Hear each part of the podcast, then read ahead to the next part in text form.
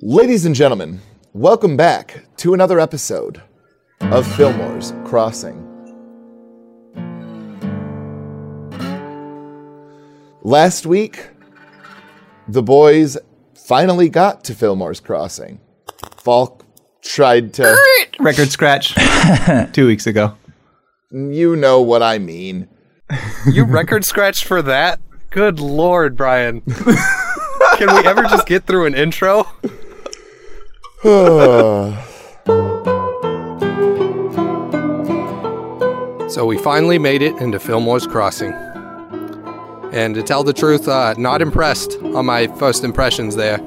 Uh, for one, um, could have used a bit more glass in the windows. I mean, not a not a single pane to be seen in the whole town as far as we could see. And um, other than that, no place to gamble, which uh, I thought was a um, poor decision on their part. I mean, where's a guy supposed to place a bet on the Farport Patriots? Um, you know, the the Wild West. I assumed would have much more of a wild, um, you know, side to it. And so far, it's been pretty plain. I mean, we did get attacked by a miner who um, kind of turned into a demon, and when I shot him, he fucking exploded, and um, you know, pieces of his uh, body ended up in my mouth. Wasn't too happy with that, and uh, well, that's where we're at now. So enjoy.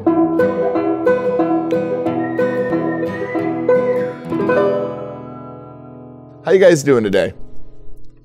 Oh, I'm doing great. I'm doing fan damn tastic. You know, I haven't been so good lately. Aw. Well, nobody cares. Anyway, moving on.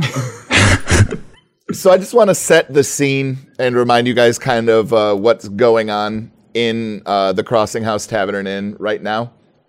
And so, if you recall, uh, we so Polly Jorgensen, the owner of the Crossing House, and uh, the lady that was behind the bar, she just tossed a full bottle of whiskey on the house to Tom, and she then started to uh, proceed to chug her own bottle, and all of the miners are still frozen in shock. Uh, all of the ones that are still living, of course. Uh, everybody except for Igmit is covered in, I would say, Falk maybe doesn't have uh, as much viscera all over him as well because he was hiding behind a table. But everybody else that was out in the open is just covered in way more blood than a human body should hold. Um, But Igma, you were obviously outside, so you uh, Out the window. yeah, yeah, Yep. you're you're a little dusty and definitely bruised and a little worse for the wear, but at least you're not dis- at least you're not covered in viscera and blood. That's true. And also, why don't you guys all roll me a perception check before uh, we get too far into it? Uh, 13 for me. Crit. 11. Okay. So And when I say crit, I mean crit one. oh, Oh, Jesus. all right. I must have got some blood splatter in my eyes. So, Tom, you guys, you're looking around with uh, with the rest of your compatriots, and when you notice that the man in black who's playing guitar has no blood or viscera on him whatsoever, you immediate it immediately comes to your mind that it must be some sort of a miracle. Whereas Tom and Igmit, when you kind of move. Um, Record scratch. Falk. Oh, sorry. Yeah, Falk and Igmit. I hate you. If you say record scratch one more time, this episode is fucking done.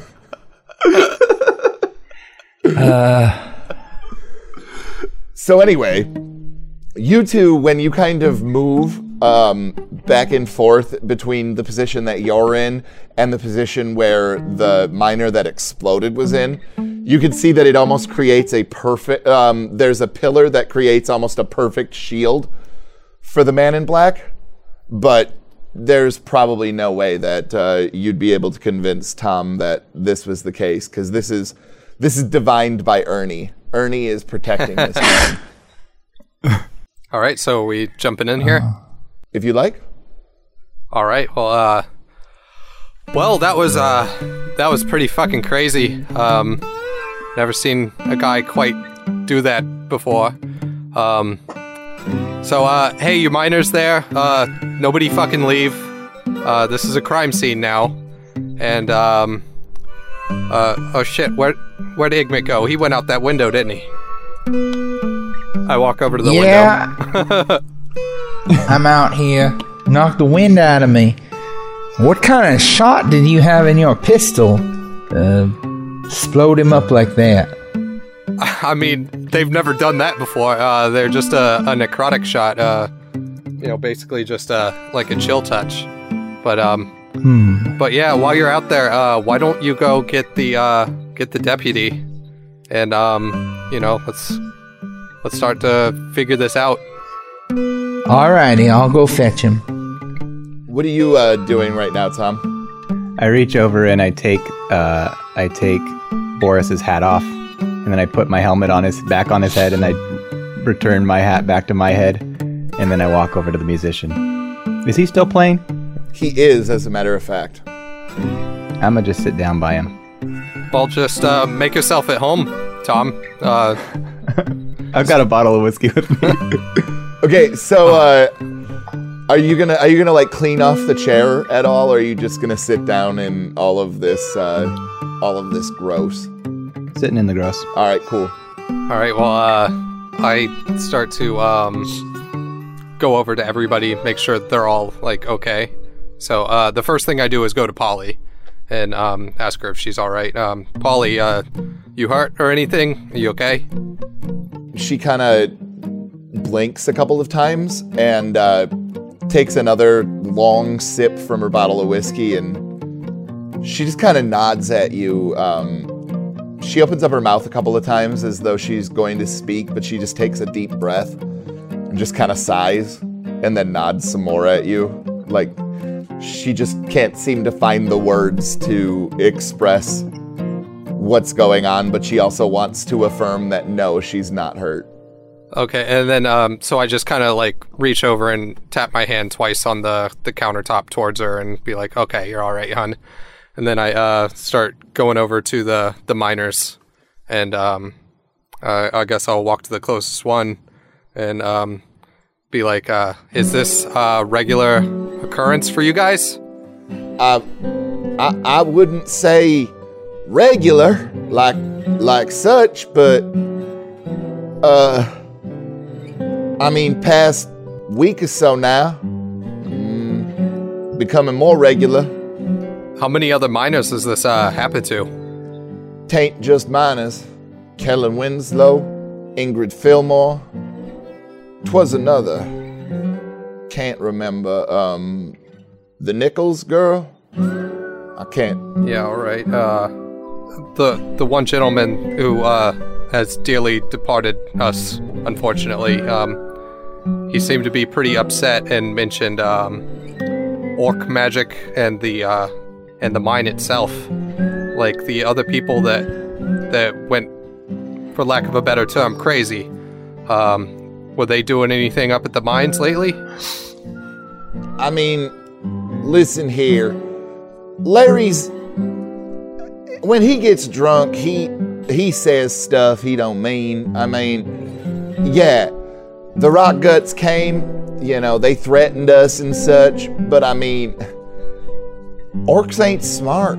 They don't do magic like that, you know? Like it don't make no sense. Like I mean, yeah, some of them is violent, and he they kind of like look around to make sure that Igmont isn't uh, anywhere nearby when they say that. Like, Yeah. and, and he goes, "But no offense, no offense. Like, I'm just, you know, some some is violent, not all." And he like makes a weird face and looks at you as though uh, he's not really sure how to continue. The disturbed gentleman's name, uh, the one that sort of just turned and, and freaked out. Oh, uh, Paulie, he, uh, he ain't been with us that long. He came from Kensington maybe two, three months back. All right. Uh, Um, if it's okay with you, Chris, I'm gonna actually put a pause on this, and I'm going to Okay. go over to Igmit, going to find uh, Deputy uh, Portnoy. Okay. Um, so I'm just walking through the streets. Uh, I just take a second and look around just to, because I'm kind of paranoid after what happened. And then I walk into Portnoy's office. Okay, so um, the this is another wooden building. There's no glass in any of the windows, but they are all barred with iron.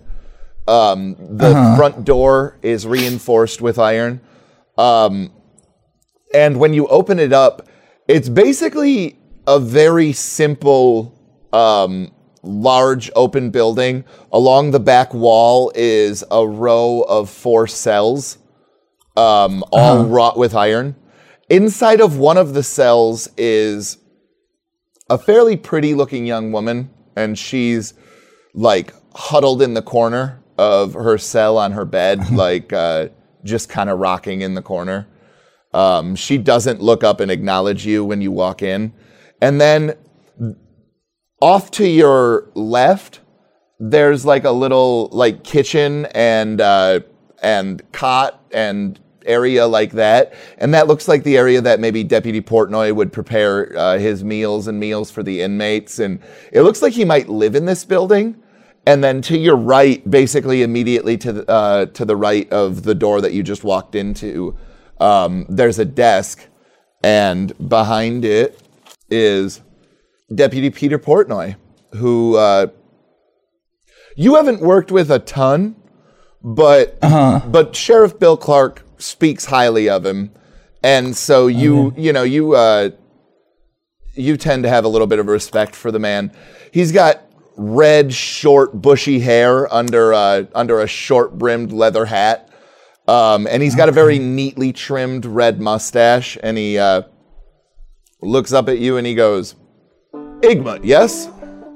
Yes. Sheriff Clark sent me out here.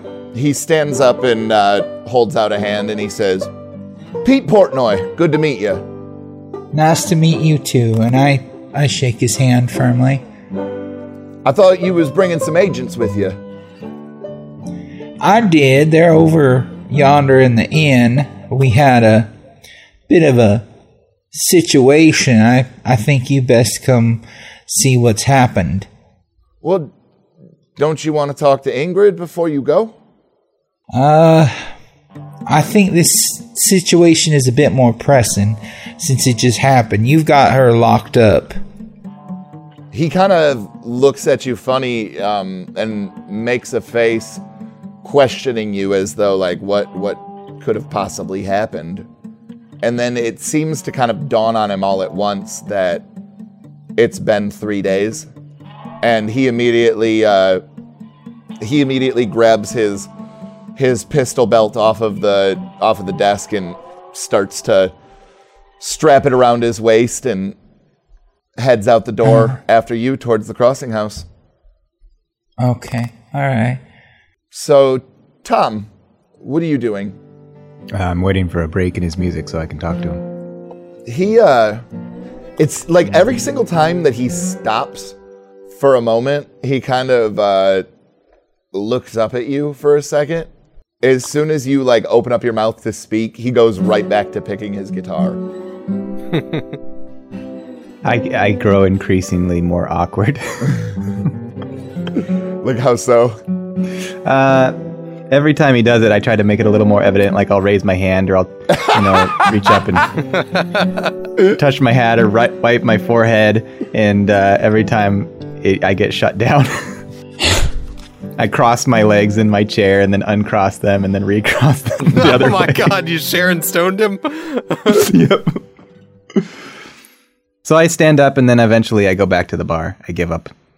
All right. Um Is there anybody? Um, what what's going on? Are they going to clean up that body or anything? So, after a second, after a little bit of uh, Falk's interrogation, you you hear a scream from the stairwell, and you see that uh, Andrea, the uh, daughter of Polly, the one that had led you up to your rooms, she has come down from upstairs and she's got a little girl in a floral dress um, that she's kind of carrying on her side and like they immediate like they immediately start bolting their way back up the stairwell after uh, after kind of noticing what's going on.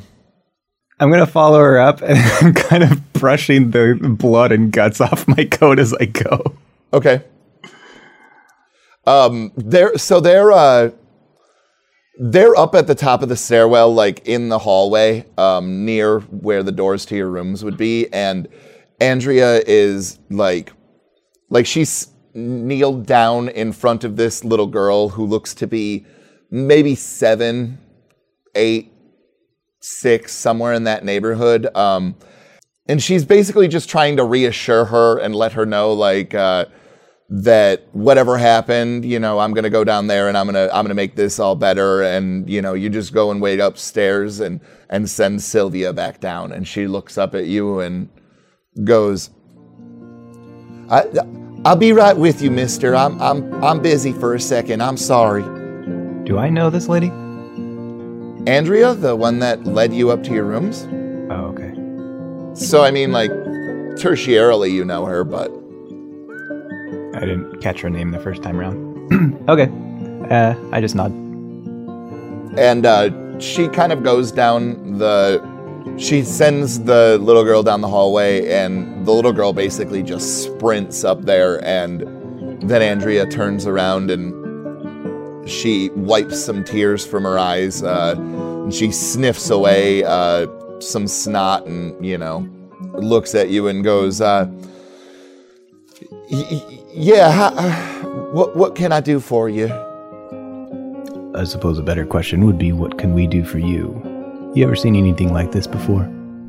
I mean, things have been getting mighty weird around here. Um, the past uh, maybe a week or so, things have just been, I'd say, about two weeks now.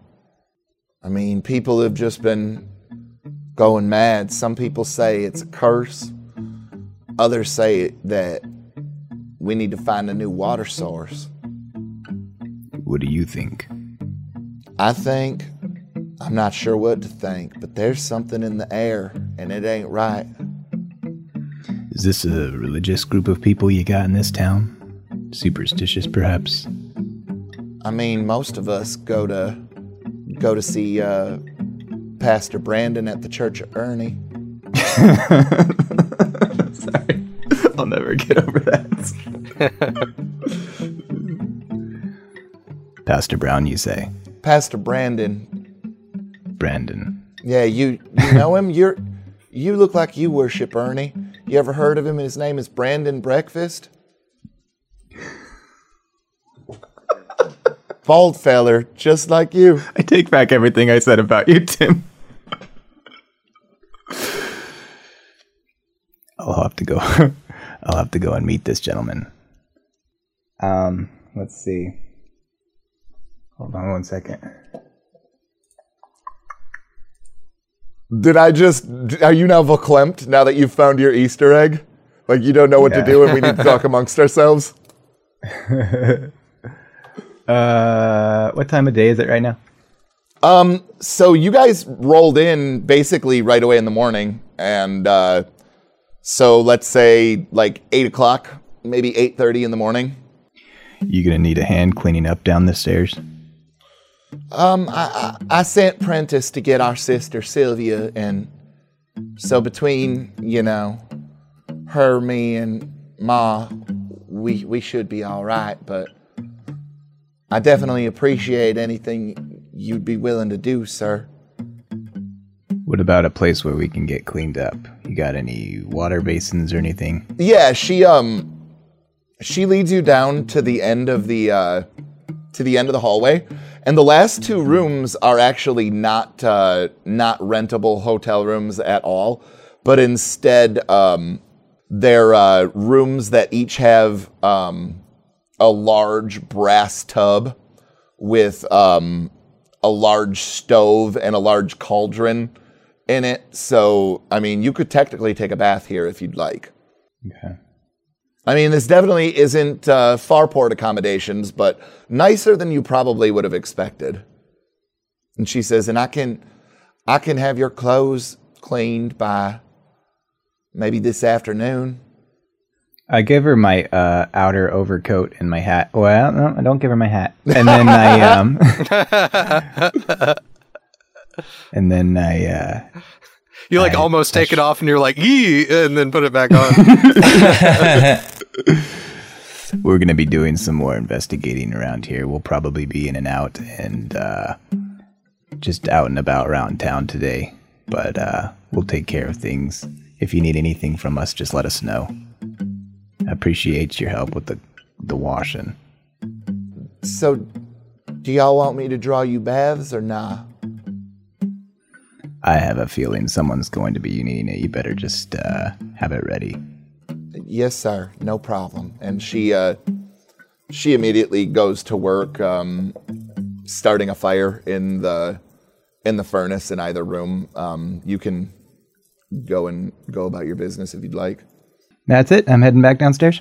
Okay. Um, so Igmit and Deputy Portnoy um, walk into the bar about the same time that Tom comes down the stairs and uh, Falk kind of, you know, gets deep into his line of questioning. So let's. Uh, so as soon as uh, Deputy Portnoy comes in, he goes, Ernie. Oh and he uh, pulls pulls a handkerchief out of his pocket and like holds it up over his uh, over his mouth and face and says, "What happened here?" Boys, I got the deputy. yeah, I see that. Um, yeah, so uh, there was kind of a, you know, one of the freakouts, and uh, he he killed another one of the miners, and then um, we started uh, loading him up, and he, um, well, he fucking exploded. Just like the Jones boy. Oh, so this isn't the first uh, explosion? No, but they don't always explode. Do they always uh, say that they're the vanguard of the ancients? Nope, that's a new one too. All right. Um, by the uh, the whole time that you guys were off doing stuff, like as I was still interrogating the others, also collected my uh, coins up off the floor and everything. Okay, I did put two silvers on the on the eyes of the beheaded head that was laying on the ground, Oh my hell. and and I didn't take any of the coins that he that I had won off of him. I, I just kind of stuffed those into a, the pocket of his his body, and um, I was like, uh, "You can you can keep it." and so, um, yeah, I'm still kind of like uh, looking over the what would be left of the exploded body too to see if um, I notice anything like sort of uh, I guess physically weird. Um, like I, I don't even know how good I am on on medical stuff, but I'll take a look. Uh, oh, it's, I only got a plus one on medicine, but um, You can roll it anyway if you want. yeah, yeah, I'm I'll actually it. I'm actually really great at medicine, but I haven't checked on anyone. I got a 19 on the die and plus one, so I got a 20 on my medicine check. So, the weirdest thing about the entire situation is is the way that it seems like there is way more blood than should be in a human body. That's that's the that is the one thing that you take away from this that is cuz I mean basically the entire interior of this tavern is painted in viscera and that should be impossible for like a normal sized human person like even an adult and so that's that's really the the the most concerning thing that you uh, that you can pick up from from your investigation on that at least. So, uh, Tom, do you want to take a look at this? Uh, you ever heard the expression uh, five pounds of shit in a one pound bag? no, no. Well, uh, there seems to be a lot more of that man on the walls and on the tables than there was before. he blew up. Is that normal to you? Is there any use in me rolling one, or is that about you what we're gonna don't find you out? don't even have to roll it in order to know that that that seems incredibly odd but at the same time um why don't you roll me a religion check Nineteen. is that with your modifications Yeah. you you have heard of of stories of uh Ernie's angels battling uh demons and these demons when they would explode um when they would die they would explode and uh would cause tremendous amounts of damage to uh to any creature that was within that blast radius but while this reminds you a little bit of that, it doesn't necessarily seem applicable. Why? Why doesn't it seem applicable? Yeah. Because uh, you feel you feel as though this, if this was some sort of demonic possession, you guys would have been um, you guys would have been damaged by the explosion, and the fact that the blood wasn't acidic or anything like that leads you to believe that maybe this is something different. But there is definitely precedent The closest I can tell is stories of demonic possession, but it doesn't quite add up.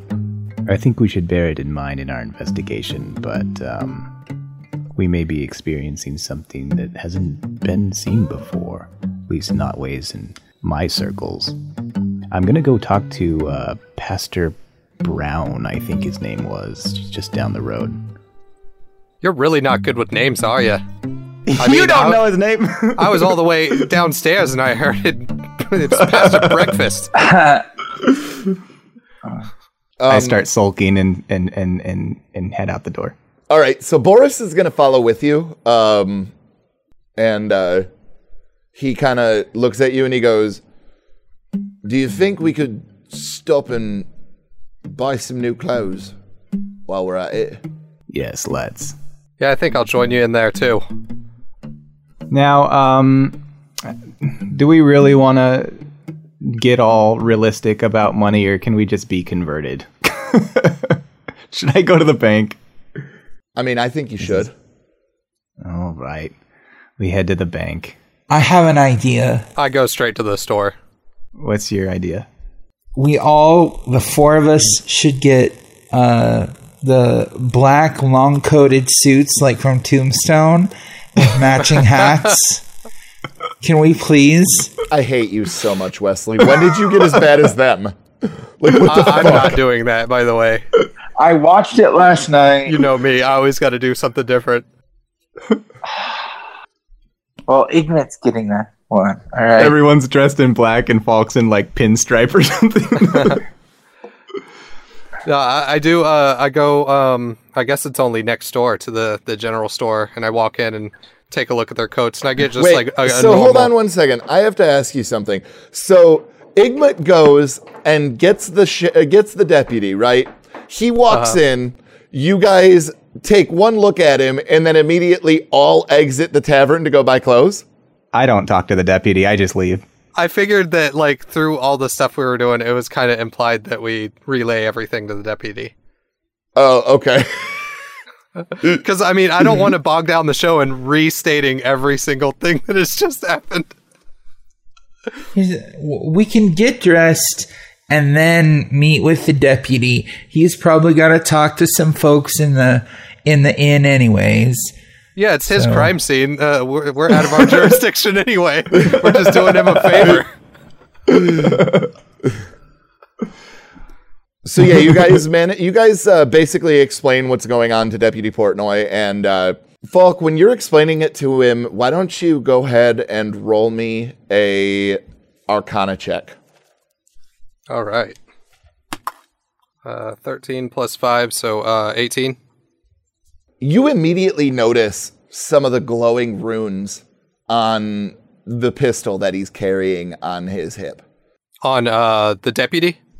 Yeah, correct. You're not exactly sure what type of magic is on it, um, just because a lot of it is kind of obscured by his holster. But you're definitely positive that this this is a magical pistol that this uh, that this man is carrying. Um, I just make a note of it for now. Like, I don't think it's really the time or place to be um whipping out our guns and comparing them right now. but uh, you definitely um, you know, stay tuned, folks, and we'll whip them out and compare them. So, um, Igmit, are you also going to go to the general store with them? Yes, I Okay. am. so Tom's the only one that has to go to the bank because Igmit would already have uh, coin too, wouldn't he? Well, uh, yeah, and Boris actually, Boris actually has money. Um, he has gold. so as soon as as soon as Tom starts to walk down the thoroughfare, he taps you on the shoulder and he's like, "I mean, I I can pay for it for you if you if you like."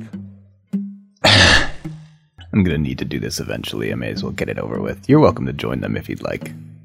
So Tom, you notice that the that the streets are starting to get a little bit more bustling with life as uh, as the sun gets higher in the sky. Um, more people are out on the decks of their buil- of their buildings and you know sweeping off the dust from the wind last night and things like that. And a lot of people, um, just because of the way that you're dressed, just wave at you and seem very friendly. Um, as though holy men, specifically uh, people that worship Ernie, are are looked at pretty highly around here.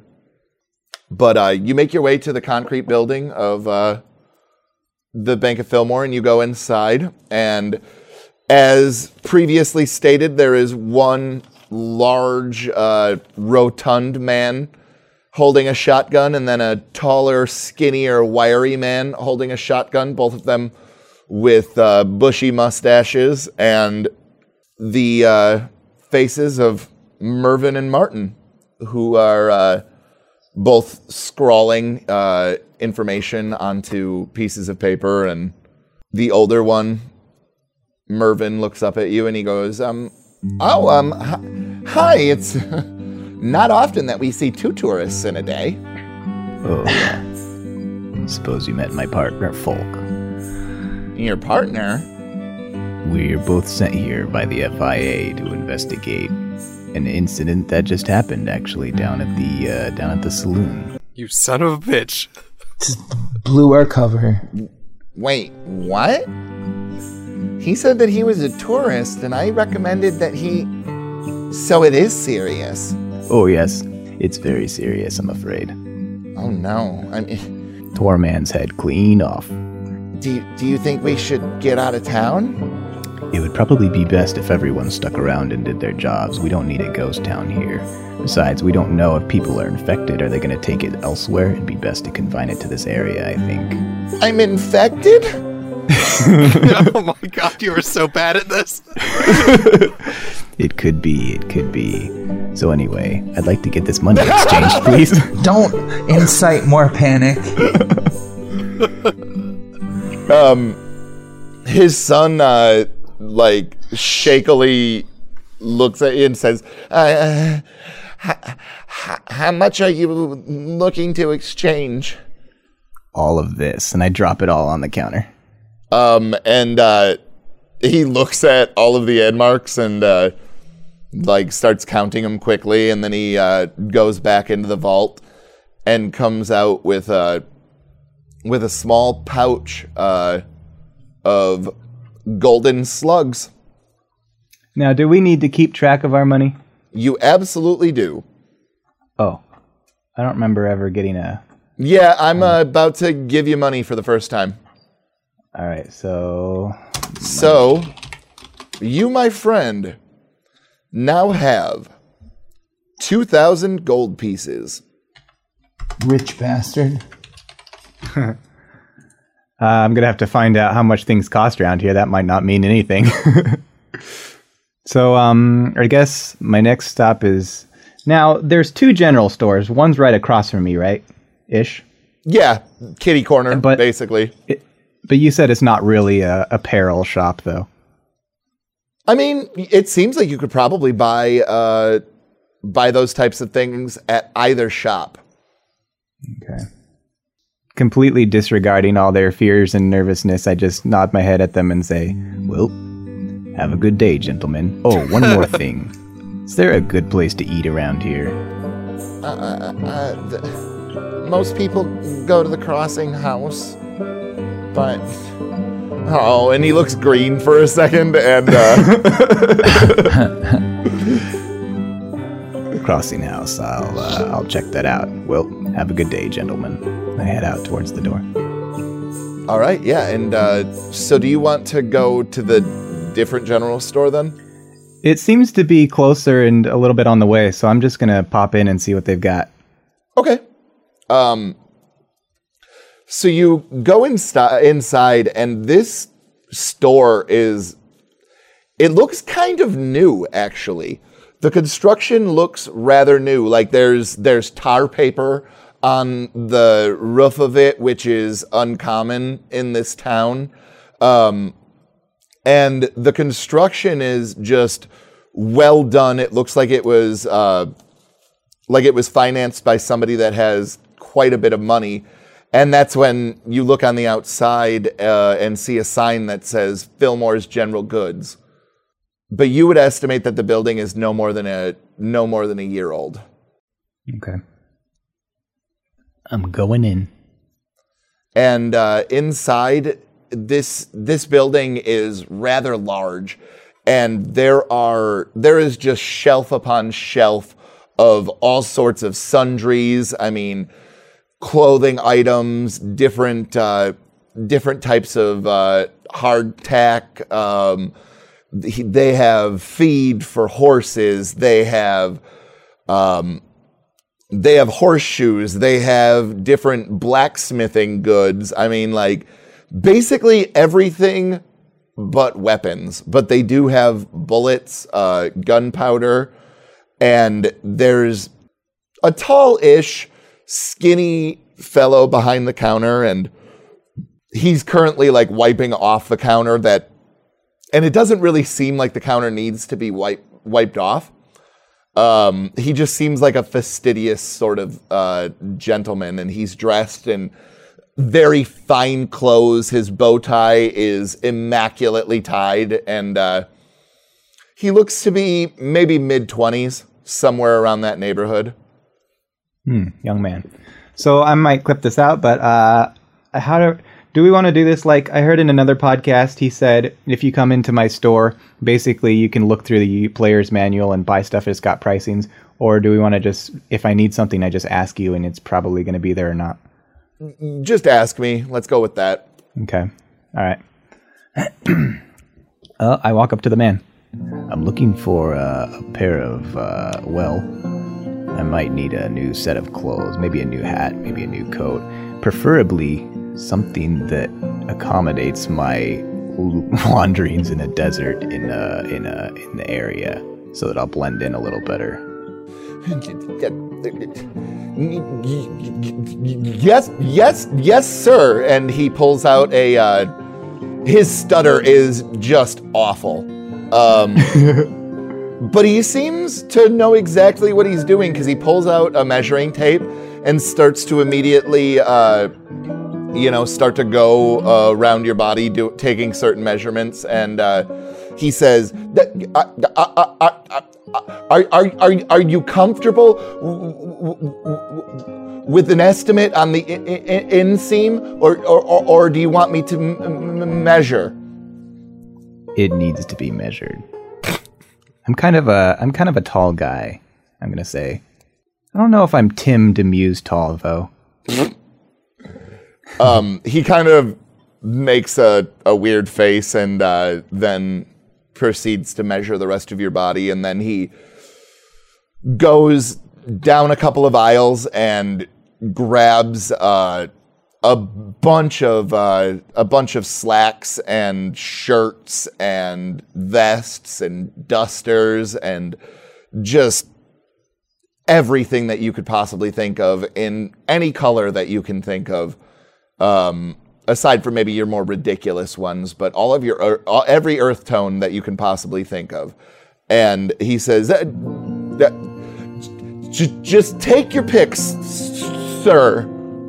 How foreign are these? Are they pretty weird to us? Yeah, I mean a lot of the a lot of the stitching is definitely not as um, industrialized as uh, you would see in Farport. A lot more animal skin is used and involved. Uh, the majority of the stuff is, you know, either leather or or deer hide or something like that. Whereas, you know, a lot of things in Farport are cotton and uh, and various plant materials. Uh, So I'm gonna say that uh, my uniform was basically what the priests have to wear. It was essentially assigned to me in a way, and I'm actually not great with fashion, so I pick out things that make sense to me. But I want to say that it's kind of ridiculous. I've got like the animal fur. I'm maybe like I'm wearing a mixture of human and orcish clothing, and it doesn't just doesn't fit.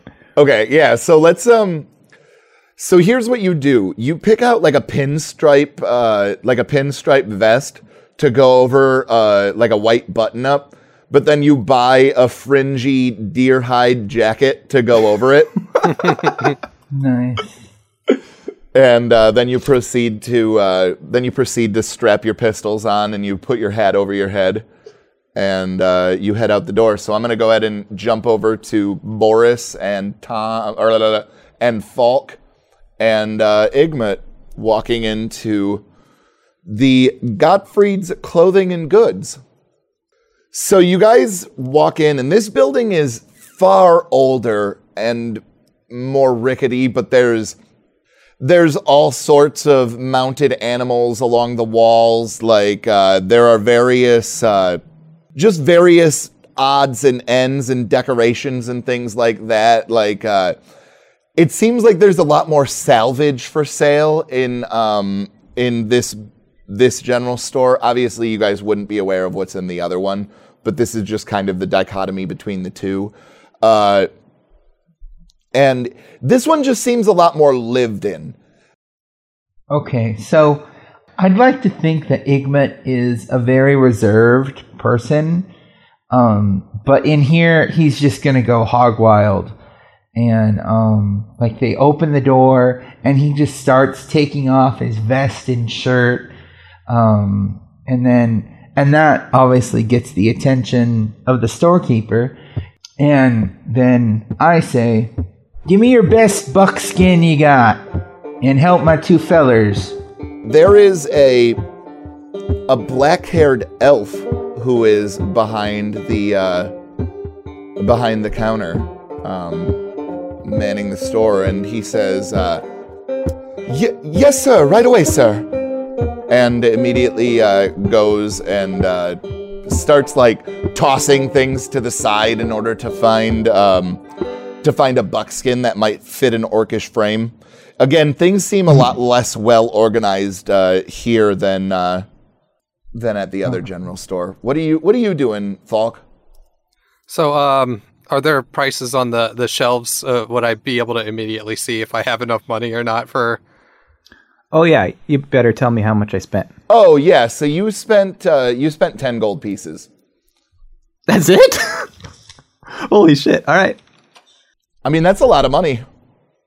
All right, and so um, I want to get basically the ex- like as similar as I can to the coat that I left on the mule, and so Okay. it's just a very plain, um, just long, um, not even leather dust coat. So just like a, a sturdy sort of um, cloth um, dust coat. So that would be uh, that would be five gold pieces, so fifty silver. Oh, okay. So yeah, I definitely have enough for that. And um, yeah, I, I get it. It's like kind of just like a dark gray, and um, And it doesn't fit as well as your other one did. Um, it fits functionally, but it definitely there's there's only one size. You find you happen to find the exact coat that you're looking for, but it's only one size, and it's just a little bit bigger than uh, than your old one. typical. Uh, and then um, so yeah, I, I get that, and like I'm really not interested in the the rest of the stuff here. But I go up to the counter. I'm like, uh, uh, how's it going today? Uh, well, well, quite well. Um, how, how are you, sir? I'm doing, uh, well, it, it's been a little bit weird. Did you hear that shit going on next door? No, um, I assume there was more trouble. Well, I mean, you know, several gunshots went off, but, uh, yeah, you know, me and my friends are, are just in town. Um, you know, like, uh, I, I worked for the, the Farport Post. You ever heard of it? The paper? Um, no, I can't can't say that I have, but I've heard of Farport. Yeah, well, um, you know, news of all the crazy shit that that's been going on here has uh, made all the way out there, and um, you know, I was sent on assignment to um, come check it all out. And so, uh, you know, while I'm here, I might as well ask you, like, what's the what's the lowdown? What's going on here? Well, um,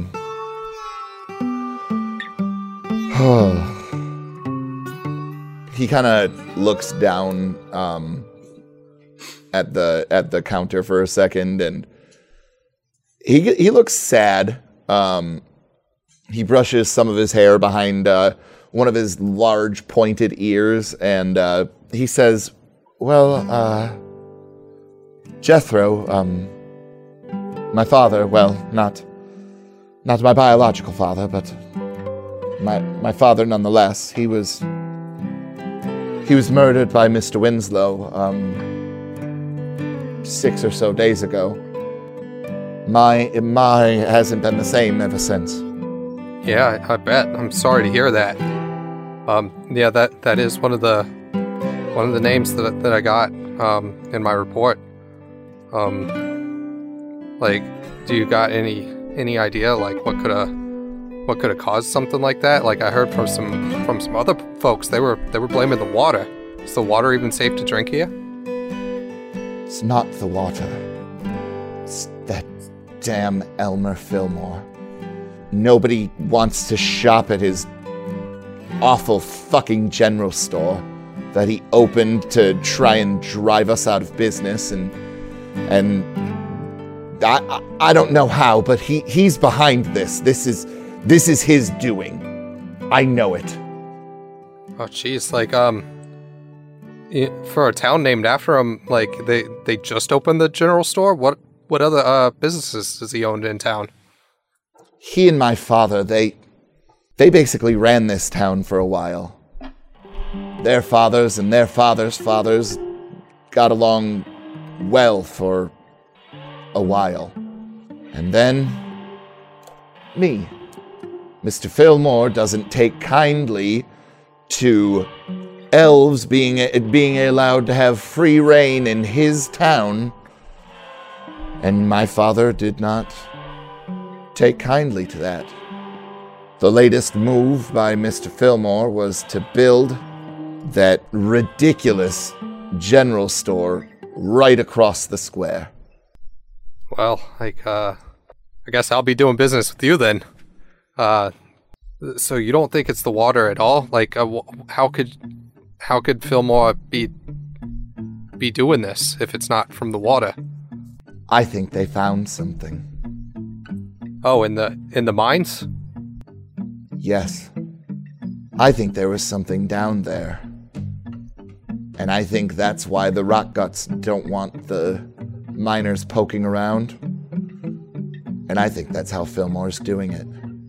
Hmm. He seems really shaken up right now, but you definitely you definitely believe that he believes what he's saying. Um, you don't think the the church has anything to do with this, do you? Pastor Breakfast is a good man. It's it's good to hear.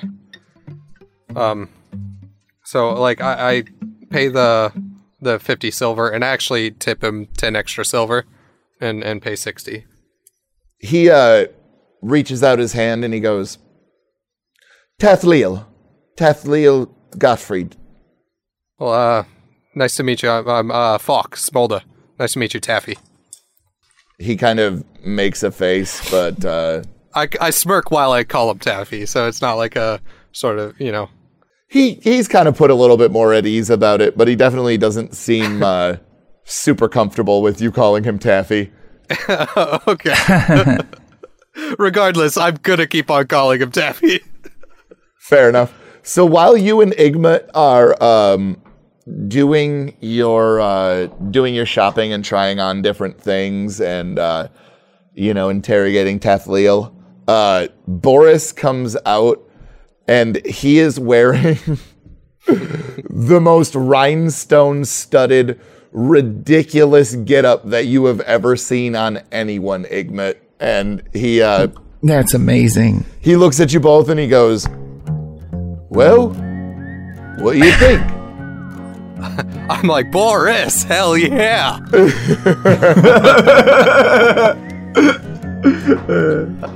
There's no way in hell I'm letting you out into the desert in that shit show of an outfit. You know how much attention that'll bring us? I, I, I don't. I was literally just summoned out of a card like a day ago. God damn it, Boris. the idea is to blend into the land. That means brown and green, and not this Elton John get up.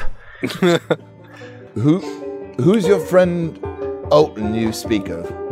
He's a folk singer from around here. He, uh, he kind of like looks a little bit embarrassed and uh, goes back to try and find something a little bit more reasonable.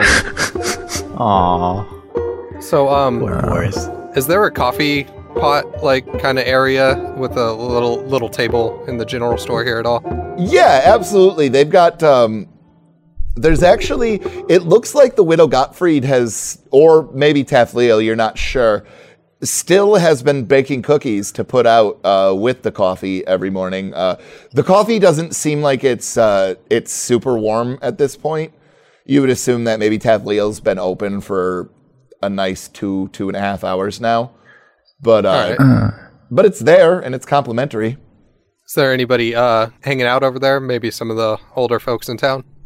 No, actually, um, right now, the uh, only other people that are in the store are a couple of miners that are looking at uh, at some uh, at some helmets and uh, lanterns. Yeah, I'll, I'll leave them be for right now. Um, You can basically tell by the uniform who the miners are and who the uh, the rest of the uh, the townsfolk are. Like it's it's pretty easy to tell them apart. All right. And um, did you say that the widow um Gottfried is is in here? You haven't seen her, but you would assume that she's somewhere in the building. Yeah. Oh, okay. Yeah, if she's not um out front, I'm not gonna bother trying to to get in their shit right now. Um, well, boys, uh, I got everything I need. Um, I'm gonna pop into the gunsmith. Alrighty, that's fine. And then I go up to the counter and um, I need to ask you how much money Igmit has. Um, Uh, let's say you have you have 200 gold pieces. 200 gold pieces.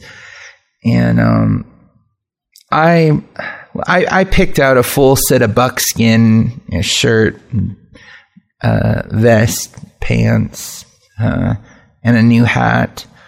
Um, how much you think that would cost? 10 gold pieces. 10, Yeah, it's pretty 10 reasonable. so- okay. Um, then I'm I'm ready to go with Falk. Uh, we're just waiting on Boris. Uh, Boris comes out in a far more reasonable uh, get up this time. He's got kind of a loose fitting um, tan button up shirt with uh, dark brown slacks and then a long uh, dark brown duster Oh, and a nice short brimmed hat uh, with a buckle around the with a buckle around it. And uh, he says, "No, uh, where do I get me one of those wands you all carry?" wands. What do you mean? He points at your hip, like he points at mean- your gun. Oh, I was wondering how long it was gonna take him to get it. You don't have one? uh, you you mean my scattergun? Uh, if if that's what you call it, uh, The thing that goes boom when I when I hold it up. Aye, sir. Oh yeah, we're getting you one. Just you wait. He kind of gives you a little bit of a grin and uh, follows you guys out of the building. Then, after he pays for uh, for his stuff, obviously. Okay. And uh, Tathliel nods to all of you, and he seems to be generally uh, positive about the entire experience. Actually, um, it seems like almost his day got a little bit better, knowing that uh, that a reporter is here to, you know, expose Fillmore's corruption. Thanks, pointy ears. And then I walk out quickly. now, it looks like uh, basically. So as soon as you say that, uh, the look of like positivity and optimism that was on his face is completely wiped off. and Yeah, well, he just you know- shakes his head. I get racism towards me. I'm sure he's used to it. So, us elves and orcs. It's okay. If shit goes down, you know, you, you guys would seek each other out instead of uh, getting lumped in with all the humans.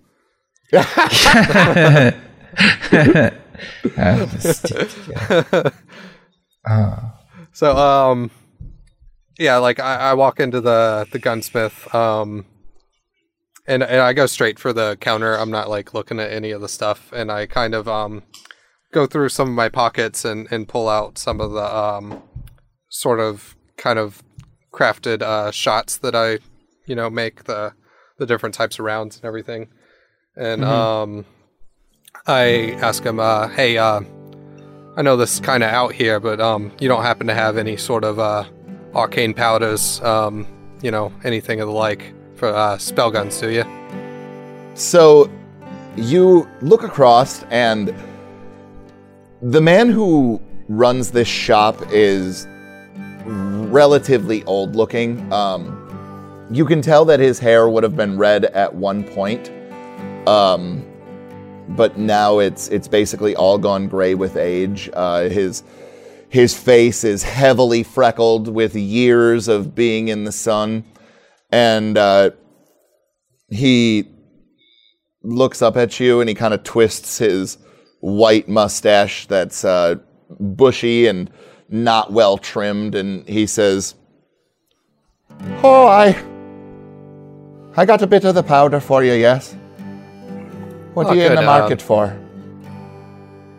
Oh, just uh, more of the same of what I got here, and um, you know, just the the same stuff I've been using, um, just to kind of re up, and and as like I'm sort of shooting the shit um with them, I He I kind actually- of uh, I casually like uh throw in uh, do you do your own uh, you know, smithing, building here?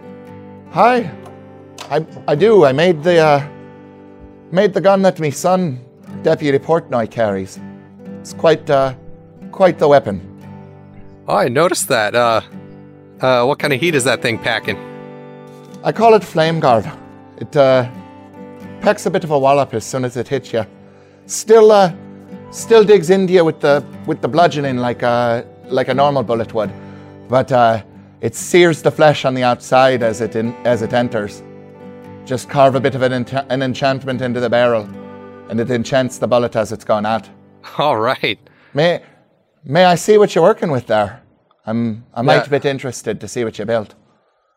Yeah, I uh, pull out um, Samantha from my hip, uh, which is my revolver, and then I also uh, kind of loosen the strap around my shoulder and pull off um, uh, Natasha from my back, my rifle, and lay him on the Okay. counter.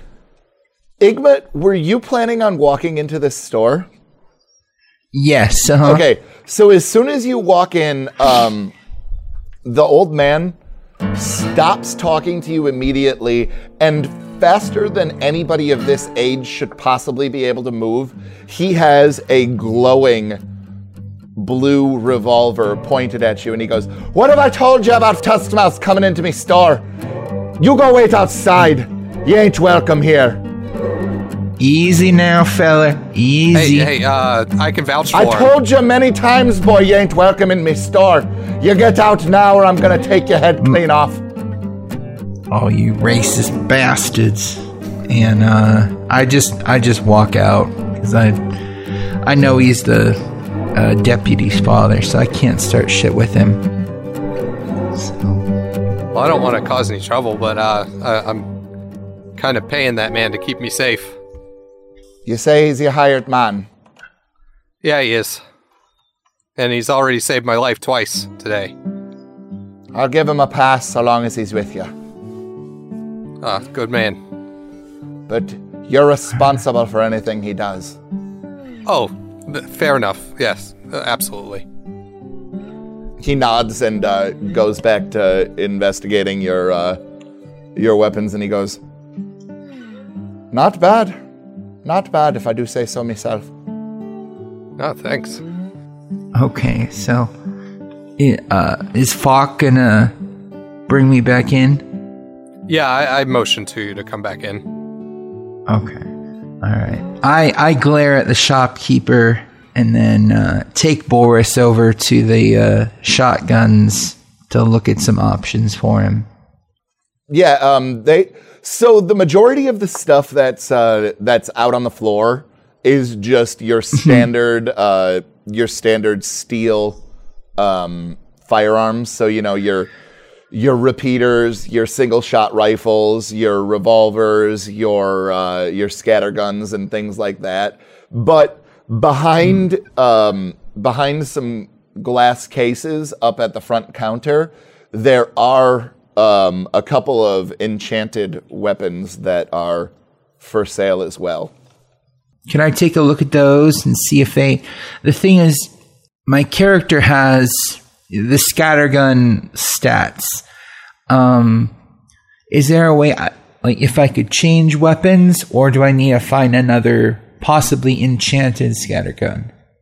Like you'll you'll know it when you find one that's going to be better than the one that you're carrying, and uh, you notice that that there is actually a an enchanted scattergun um, in this glass case that looks like it would be quite a bit better than uh, Oh, really? what you're carrying. But it also has um, it also has a twelve thousand gold piece price tag on it. How, how many gold piece? Twelve thousand. Oh, good lord. Okay. Uh, well, uh, maybe next time. then, um, I just go go back to looking for uh, a weapon for Boris. Yeah, all of the guns that are like this, they vary. Like uh, the rifles, for the most part, um, like the single shots tend to be around like the thirty to forty gold piece range. The repeaters are about seventy-five. A nice scattergun again is somewhere around forty gold pieces, and then all of your uh, six shooters are going to be around thirty. All right. Well, uh, I hand Boris uh, a scattergun and um, see if he like you like the weight of that there. This will do just fine. Then um, I take it up to the front and buy it for him. Um, and uh, then I you take actually another have look. to hand it to Falk for Falk to buy it, actually, because uh, that racist bastard. because he does not acknowledge you in this store at all. Hey, shopkeeper, I got a proposition for you. If you'll take a moment and actually talk to me. He uh, looks at you, Falk, and he says, "I need you to control your orc, or he's not going to be welcome in me shop anymore." All right, let's. Uh, we're we're in the man's store. Let's, you know, kind of do what we got to do. Uh, what do you need, Igmit? Well, I fancy that there scattergun with the enchantment. I was gonna have a duel with him, and the winner gets that. And I don't know what I'd give him, but I want to challenge this racist. I turn to the shop owner and um, say, he just tells you to have a nice day.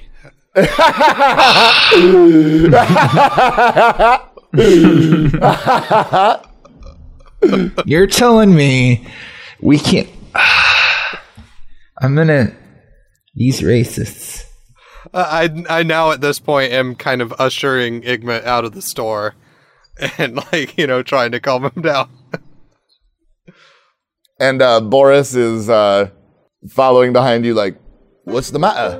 What what what's going on?" Here. Boris, just buy your gun from the man. You can you both speak common. Come on. yeah, he uh, Boris kind of goes over there and uh, he throws some gold on the table and shakes hands with uh, with the old man and uh, walks out with his scattergun.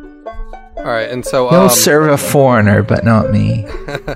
So, uh, in the time that they were gun shopping, um, would I have been able to get anything out of uh, um, Portnoy's father that I, we wouldn't already know?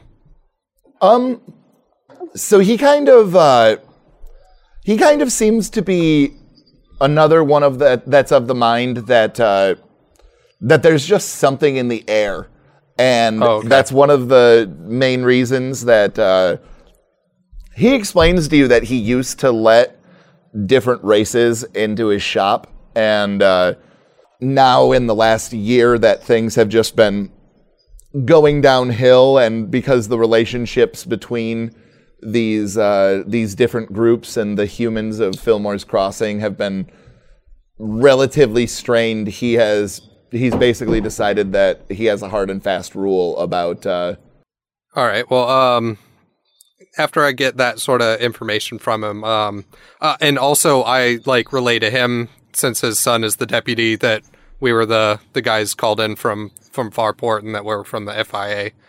Yeah. After I've uh, exchanged all the information that I need to with uh, with um, the deputy's father, the gunsmith. Um, I, Patrick, um, you would have gotten his name Patrick, Patrick, um, okay. in uh, in conversation, I would assume.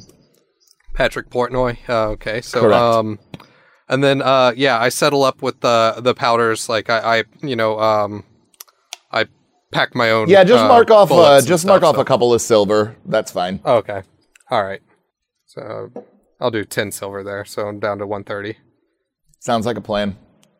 All right. So um, all right. You you have a nice day, and uh, I leave there, and um, I assume did uh, Tom go to the church? No, I was I was gonna uh, head south when I leave. I was gonna spot the cemetery and head down there before I go to the church. Okay. Um, so takes you like 15, 20 minutes to walk to the edge of town and get to where the cemetery is because there's there's a decent amount of space between the closest buildings and uh, where the cemetery actually is. There's a wrought iron fence that runs around the entire perimeter of it. Um, but it looks like like there have been quite a few uh, fresh graves that have been dug and filled in recently. Um, four to be exact, um, and they're they're rather close to the entrance gate.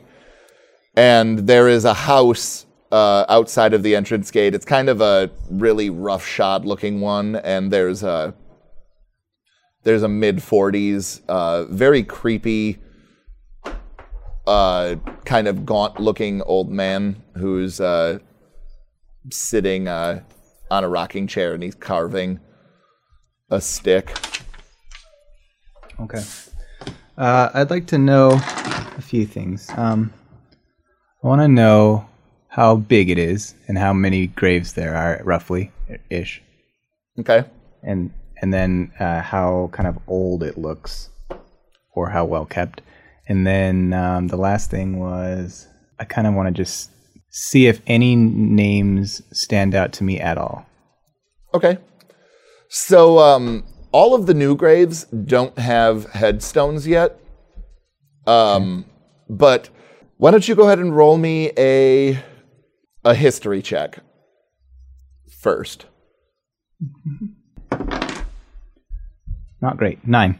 Okay, so you would say you would guess that this cemetery is no older than 200 years and no younger than maybe 100 years, but you're kind of having a hard time telling just because of the the varied age of all of these different headstone, headstones and stuff like that. Um, the only the only why don't you roll me an investigation check too.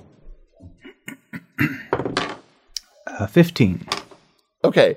So the most noticeable thing about this cemetery is that there is a large mausoleum at the center and it's built entirely out of marble, which is weird because the rest of these headstones are rather simple.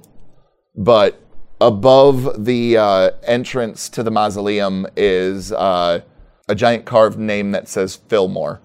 That's all it says? Correct. Yeah. And you would know that uh, that mausoleums like this would hold multiple bodies.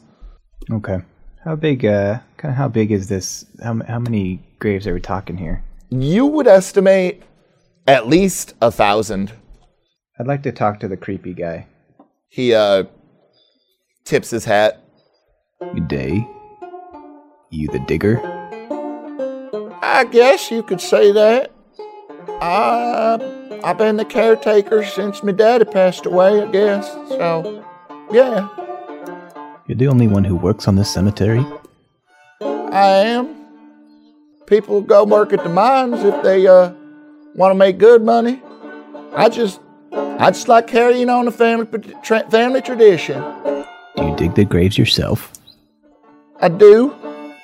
Seems tiresome, especially as of late. I, uh, I've heard you had a few new arrivals.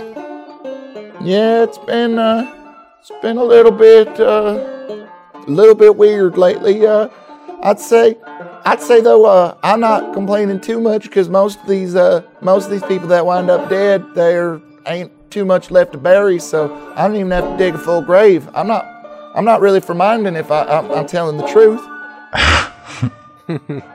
Like, and he doesn't even say that as a joke at all. Like, he dead faced is just like, yeah, I mean, there isn't a whole lot left to a lot of these guys, and so I don't have to dig that far. You live here in this house? I do. Was born in it. This job doesn't bother you at all? You're not too bothered by dead bodies? I mean, I've been helping my pappy with it ever since I could remember. I mean, people die. It's natural. Are you a religious man?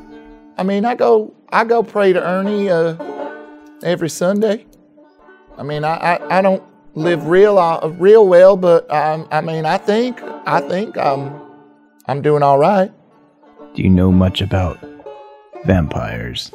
Vampires? What? You've never heard the term? I mean, I heard tell that they suck your blood, live forever, but I mean, They suck your blood. oh, that's great.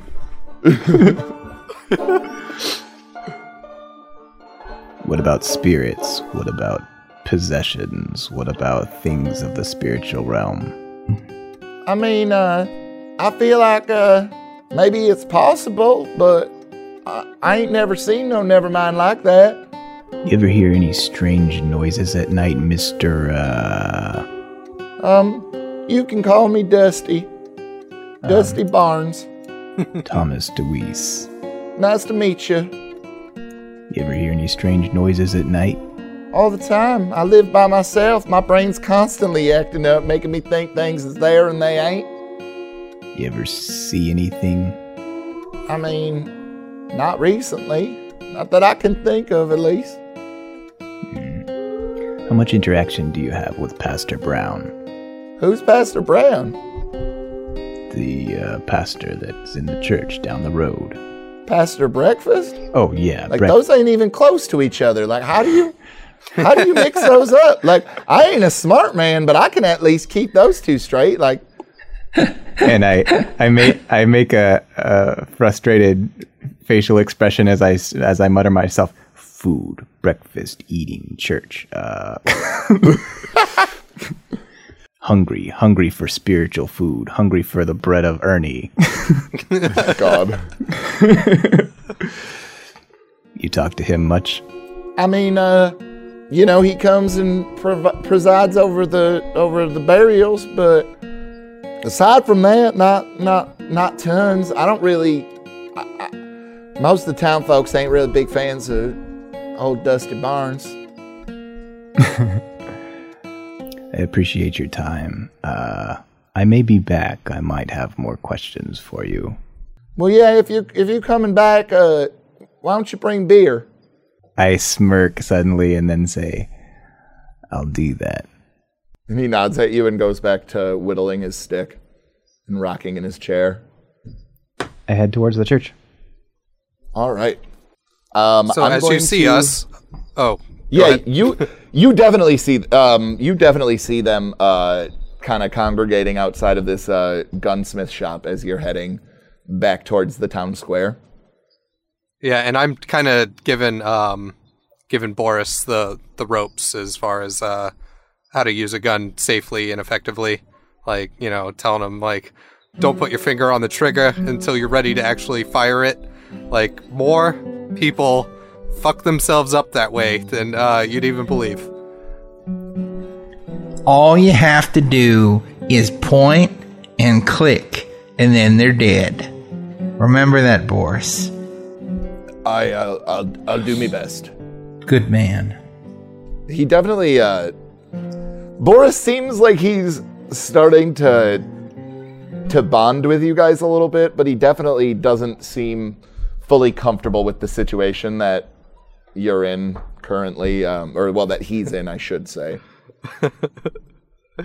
Boris, you're dealing with the oddities of time travel exceptionally well. Ladies and gentlemen, thank you for tuning in to another episode of Fillmore's Crossing. You can come and find us every other Thursday for a new episode and sometimes a Farport story. I'm not really sure how often those are going to happen yet, but why don't you come and follow me at Ida Grab Your Gun or follow the show at D&D LCP on Twitter or Brian at Manly Brian or Wesley at Wide Wide Wes or Chris at Chris Riley LCP or Anthony Bourdain at Anthony Bourdain, I would assume. Maybe Anthony Bourdain real? Is it, does he still have a. Twitter account at this point? I'm not sure. He's dead. He's pretty dead. Hmm. Anyway, have a good one, folks.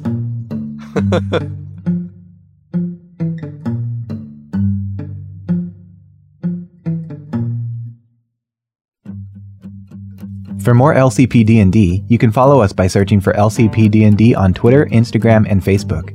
The podcast is also available by searching for LCP D&D on iTunes, Google Play, Podbean, Stitcher, Castbox, and Spotify. You can follow Chris Riley, aka Falks Mulder, on Twitter at Chris Riley LCP. You can follow me, Brian Bridges, aka Tom DeWeese, on Twitter at Manly Brian, and on Instagram, Brian underscore Bridges. You can follow Tim DeMuse, aka our beloved GM, on Twitter at Ida Grab Your Gun. And you can follow Wesley Sullivan, aka Igmit Yazi, on Twitter at Wide Wide Wes. Thanks for joining us on our adventure. We'll see you on the next episode.